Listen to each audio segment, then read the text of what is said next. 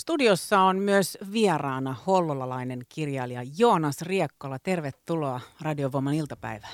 Kiitos paljon, mukava tulla. Sulla on 15 vuotta takana erilaisten, voisi niitä kutsua käsikirjoitusten, eli kirjojen teosten kirjoittamista, niiden saamista tai yrittämistä saada kustantamoille kuitenkaan siinä onnistumatta, paitsi nytten. Joo, kyllä.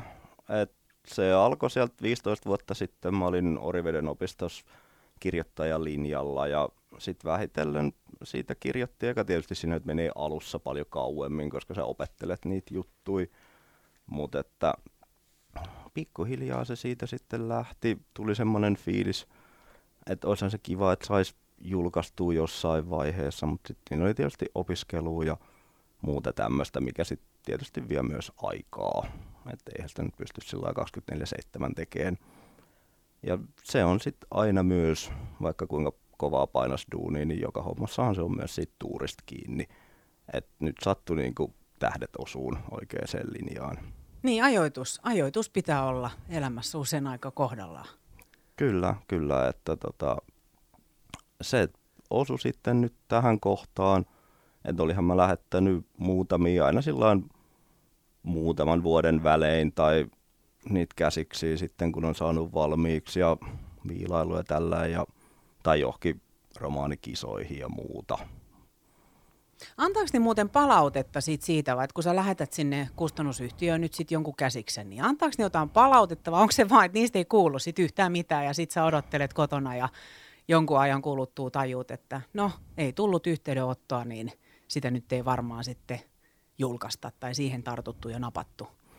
No siis käytännössä yleensä se on näin, että ei sieltä tule. Että jotkut kustantamot lupaa jonkun vastauksen tietyn ajan kuluessa, mutta tietysti niitä tulee niitä käsiksi niille niin järkyttäviä määriä, etenkin nykyään, kun on niin paljon helpompi kirjoittaa, kun ei tarvitse millään niin kuin kirjoituskoneella fyysisesti niitä sillä naputella. Mm. Mutta tota, joo, että sieltä tulee sitten yleensä se niin sanottu standardihylsy, Eli kiitos niin kuin, kiinnostuksesta, mutta ei kiitos. Et, tota, et olimme yhdestä toisesta käsiksestä, on saanut semmoisen, että joo, että tämä olisi ollut niin kuin, tarpeeksi hyvä julkaistavaksi, mutta sitten kun tämä oli suunnattu pojille vähän ja sitten oli pikkusen liian paksu, niin ei me sitten viittitä julkaista, kun ei pojille mene paksummat kirjat niin kauheasti. Et siinä on aina sitäkin, että mistä sä kirjoitat. Et koska tietynlainen kirjallisuus menee paremmin kuin toinen. Ja sitten kun mä kirjoitan tällä hetkellä pääasiassa lasten ja nuorten kirjoja, niin ne on aina vähän ongelmallinen segmentti, koska niitä ostaa eri tyypit, kun niitä lukee, koska aikuiset maksaa, lapset, nuoret lukee. Niin se on aina semmoista tasapainoilua sitten kustantamassa, että mikä menee. Miten Joonas, kun sä oot kokeillut mun käsitykseni mukaan kuitenkin erilaisia tyylilajeja, mm-hmm niin onko se ollut ihan tietoinen valinta, että sä oot vähän testannut, että mikä sopii sulle tai mikä nyt sitten kustantomoille nappaa vai mikä se on ollut se idea sitten näiden eri tyylilajien takana? Enemmän se on oikeastaan ollut sitä, että mä oon halunnut kehittyä kirjoittajana, mutta toki myös sit sitä, että jos joku nyt ei toimi, niin sitten kannattaa kokeilla jotain muuta. Et eihän sitä voi sillä laskelmoida, että tämä nyt myy koska muutenhan kaikki hyvät kirjailijat saisi niin kuin aina käsiksensä läpi, ja sekään ei kuitenkaan aina onnistu, että saa joku tosi tosi iso nimi, eikä niiltäkään tietysti ihan mikä vaan mene läpitte. Mutta enemmän se on just sitä, että kun sä kirjoitat kaikenlaista, sä kehityt ja se näkyy sitten niin kuin joka tekstissä sen jälkeen tietysti. Sä sanoit, että nyt sä kirjoitat enimmäkseen nuorille pojille suunnattui kirjoja. Miksi tämä genre? No tällä hetkellä, no tämän käsiksen tapauksessa se nyt sattui olemaan niin, että mä suuntasin tämän alun perin siihen tota, pari vuotta sitten olleeseen kisaan, jossa haettiin nimenomaan 11-14-vuotiaille pojille käsistä, mutta muuten se on ollut ehkä vähän sitä, että nyt on ollut niin paljon puhetta, että kun pojat ei lue ja muuta, niin haluaa tehdä niin kuin jotain sen eteen. 15 vuotta on Joonas kuitenkin aika pitkä aika, kun tulee sitä hylsyä ja, ja se on kova tie, raskas tie se struglaaminen. Mm. Onko sulla koskaan ollut semmoista hetkeä, että, että hei, että nyt tämä kyllä jää, että mä laitan nyt pensselit santaa, tai sanoisiko, mi, mi, millä sä nyt kirjoitat mm, sitten, mm, nyt lähtee tietokone tuosta ikkunasta tulos, että nyt kyllä riittää. No, en mä nyt tiedä, ei niinkään ehkä sen turhautumisen takia, mutta vähän se rupesi olemaan just siinä ennen kuin mä sain niin kuin tämän kustannussopimuksen lähinnä sen takia, että mua niin kuin kiinnosti pääasiassa siinä kirjoittamisessa pidemmän päälle se, että mä haluan tulla siinä mahdollisimman hyväksi. Ja sitten pöytälaatikkoa kirjoittamalla sä et voi tulla kuin tavallaan niin kuin tiettyä paremmaksi, vaikka sä kävisit jossain kirjoituskursseilla sun muuta. Niin se siinä ehkä alkoi sit syömään tavallaan sitä motivaatioa. Siinä mielessä tuntuu, että pyörii vaan niin kuin paikallaan. Mutta nyt kun sai tämän kustannussopimuksen, niin tämä avaa eri tavalla ovia ja pystyy sitten tekemään eri juttuja tai monipuolisemmin, niin kyllä tämä tietysti sit motivoi aina lisää, mutta ei se ollut semmoista niinku turhautumista, koska mä oon kuitenkin sen verran käynyt näitä kursseja YMS, niin mä tiesin, että mikä se on tavallaan se realiteetti, että kuitenkin on paljon tyyppejä, jotka ei saa ikinä sitä niin kuin läpi. Kirjailija Joonas Riekkola juteltiin tuossa äsken sun kanssa tästä 15 vuoden taipaleesta kun oot eh, tehnyt erilaisia käsiksiä ja lähettänyt niitä kustantamoille ja nyt tärppäs. Se tie on ollut varmaan aika raskas ja pitkä ja sen lisäksi niin sä oot ihan normaalisti päivätöissä, sä oot siivoja. Kyllä. Miten sä oot sovittanut sen arjen yhteen, M- miten se niinku toimii? No se vaatii aika paljon optimointia, toisaalta niin vaatii siivoushommakin, mutta sitten täytyy vaan hakea niitä tyhjiä kohtia siellä, kun tekee töitä aivot raksuttaa, sehän on kuitenkin semmoista fyysistä, mekaanista hommaa usein hyvin toisteista ja sitten automatkoilla, työmatkoilla tällään, niin pitää vaan tehdä tavallaan niin kuin aivoissa se työ, niin sitten se fyysinen kirjoittaminen ei vie niin kauan aikaa. Mutta miten sitten, kirjoitat sä sitten iltasin? Vai miten sun menee niin kuin viikko? Kirjoitat sä joka päivä vai just silloin, kun sulla se inspiraatio iskee? Pidät sä jonkinlaista, tai täytyykö kirjailijan pitää jonkinlaista tiettyä rutiinia myös yllä? Kyllä mun mielestä, että sehän tietysti riippuu, että mikä se jokaisen niin kuin, prosessi on. Et, tota, kyllä mä kirjoitan, mutta et, tokihan se on myös paljon editointia, että yleensä se kirjoittamisvaihe on just se, että tuotetaan raakatekstiä, jota sitten editoidaan, ja se editointi saattaa kuitenkin olla monta kierrosta, niin kirjan tapauksessa se voi olla, niin kuin, että editointiin periaatteessa menee tuntimäärällisesti pidempään.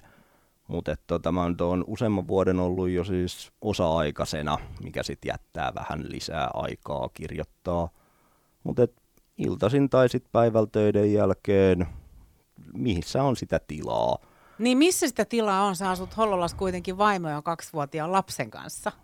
Miten se, miten se tota, yhtälö toimii? No sekin vaatii sitä optimointia, että onhan se tietysti näin niin kuin perheelämän saapuessa ollut niin kuin vähemmän sitä vapaa-aikaa kuin vaikka sitten kun asuu yksin ja tällainen, mutta sitten täytyy optimoida siinä mielessä, että miettii, että mikä sitten on elämässä sitä, mitä haluaa tehdä, mitä ei niin paljon. Kirjoittaminen on aina mulle ollut semmoinen iso juttu, mikä sitten tavallaan niin kuin tuo voimavaroja siihen muuhunkin tekemiseen, lapsen kanssa olemiseen, tämmöiseen. Niin sitten mä oon vaan pudottanut sit muuta pois. Mä en katso niin paljon Netflixiä ja tämmöistä. Minkälainen tuki sulla on tullut perheeltä? Onko tätä nähty semmoisena, että no siinä se Joonas vähän kirjoittelee ja harrastusmielessä puuhastelee ja, ja voisi nyt lopettaa jo koko homma vai onko ihan tuki ollut siellä perheestä? On, on toki joo. Ja iso kiitos puolisolleni ja sitten toisaalta mulla on paljon kavereita, jotka kirjoittaa. Meillä on kirjoitusryhmä sitten niin kuin kavereiden kanssa, kun mä olin silloin aikanaan Oriveden opistolla, niin siinä on porukkaa niin kuin sieltä asti mukana ja sitten yhteisiä tuttuja. Että kyllä se on niin kuin, se semmoinen läheisten verkosto on ollut kannustava, samaten vanhemmat ja tällainen. Ja sitten aikanaan jossain koulumaailmassa oli hyviä äikänopettajia, jotka sitten kanssa niin kannusti. No tänäänhän on juhlapäivä. Kyllä. Kyllä. Tänään äh, on julkaistu sun esikoisteos Silkkomaahan kadonneet. Kyllä. Onneksi olkoon siitä, Joonas Kiitos paljon. Miltä tämä nyt tuntuu? Tuntuu tietysti tosi mahtavalta, että vähän se nyt on myös sillä tietyllä tavalla epätodennäköistä, kun sitä on niin kuin jahdannut niin kauan. Mutta totta kai, ja sit tässä on ollut aika paljon pyöritystä just, että niin kuin on ollut lehtihaastattelu, nyt on täällä. Et se ehkä se sitten tuossa viikon parin päästä niin kuin varsinaisesti tietoiseen mieleen tulee, että tämä on nyt totta. Kerro vähän tuosta Silkkomaahan kadonneet kirjasta. Se on semmoinen nuorten kirja. Se sijoittuu ympäristökatastrofin jälkeiseen Suomeen. Se on semmoinen tieteisseikkailu, jossa päähenkilö Ilves lähtee sit auttamaan kyläänsä tullutta Aino nimestä tyttöä tämän kyseisen Silkkomaan halki, kun Ainoa ajetaan takaa. Ja siellä on kaiken näköistä seikkailua tähän liittyen ja sitten Ilves etsii myös Silkkomaahan kadonneita vanhempiaan siinä samalla. Ja nyt kun sä oot saanut ensimmäisen eh, teoksen julkaistua, niin nythän se on tosiaan niin kuin, se on todellista. Mm. Sähän olet kirjailija. Kyllä, kyllä. to, miten iso merkitys tällä on sulle? Onko sulla kuitenkin palo ihan ammatiksesi olla kirjailija, jättää siivoustyöt ja panostaa ihan 200 prosenttisesti tähän? Onhan se tietysti haave, mutta se on sitten aina, että mikä on se optimi. Että totta kai siinä sitten saisi niinku tavallaan keskityttyä sen kirjoittamiseen täysillä, mutta sitten ellet saa joku tosi tosi iso nimi, niin sitten ne taloudelliset realiteetit tulee aika äkkiä vastaan, koska sitten jos sä vaan kirjoitat, niin se on aika pitkälti kuitenkin silpputyötä sen kirjoittamisen ohella, niin kuin kirjoittamisen opetusta, ehkä jotain lehtiin kirjoittamista sun muuta. Saat apurahojen varassa aika pitkälti, että se on siinä mielessä taloudellisesti stressaavampaa, vaikka sitten taas kun sä käyt välillä päivätöissä siinä samalla, niin kuitenkin se palkka juoksee vakituisesti, sun ei tarvitse niinku sitä kelata. Et olisihan se kivaa tietysti, että sitä voisi tehdä täyspäiväisesti, mutta sen näkee sitten, että onko se loppupeleissä se paras vaihtoehto niin kuin kaikkien kannalta. Miten jatko paljon on kiinni nyt sitten tässä tavallaan pelissä? Silkkomaahan kadonneet teos on julkaistu tänään, niin miten jännittävissä tunnelmissa sä oot? No onhan siinä nyt tietysti, mitä paremmin se menestyy, niin sitä helpompihan se tietysti on niin kuin jatkossa sitten saada muuta läpi. Kustantajalla on luottoa siihen. Sitten toisaalta se, että noteerataanko sitä esimerkiksi jossain palkintojutuissa, tuleeko ehdokkuuksia, muuta tämmöistä. Sitä saa tietysti odottaa nyt tässä tapauksessa aika kauan, kun tämä tuli tammikuussa, monet palkinnot tulee sitten syksyllä – että tämmöisiä, mutta että onhan se tietysti, että jos sekin on jo jotain, että sä oot todistanut, että se yksi tulee, tai niin kuin, että se on läpässyt sen seulan, niin kyllähän se niin kuin tietyllä tavalla tasoittaa sitä tietä aina. Mä voin kuvitella, että se palo sun sisällä kasvaa kyllä entisestään, että niin kuin hyvin herkullinen hetki kyllä. On totta kai. No kirjajulkkarit, hei, miten niitä nyt näissä poikkeusoloissa juhlitaan? No ei niitä nyt oikein tässä juhlita millään, mutta et, tota, mulla on YouTube-kanava, mihin mä teen kirja-arvosteluja. Mä oon siellä tänään julkaissut julkkarivideon koskien tätä kirjaa. Siellä on lukunäytteitä, siinä on vähän tarkemmin siitä, että miten se kirja syntyi, mun omaa kirjoitushistoriaa tämmöistä. Niin sieltä voi käydä sitten katsoa enemmän, jos kiinnostaa. Löytyy mun nimellä YouTubesta ainakin pitäisi löytyä. Kiitos kirjailija Joonas Riekkola. Mukava kun pääsit Radiovoiman iltapäivän studion vieraaksi. Kiitos, oli mukava tulla. Onneksi olkoon vielä nyt esikoisteoksesta Silkkomaahan kadonneet, julkaistu siis tänään. Ja toivotaan täältä Radiovoimasta tietysti onnea ja menestystä ja sitä, että Joonas Riekkola on iso nimi pian.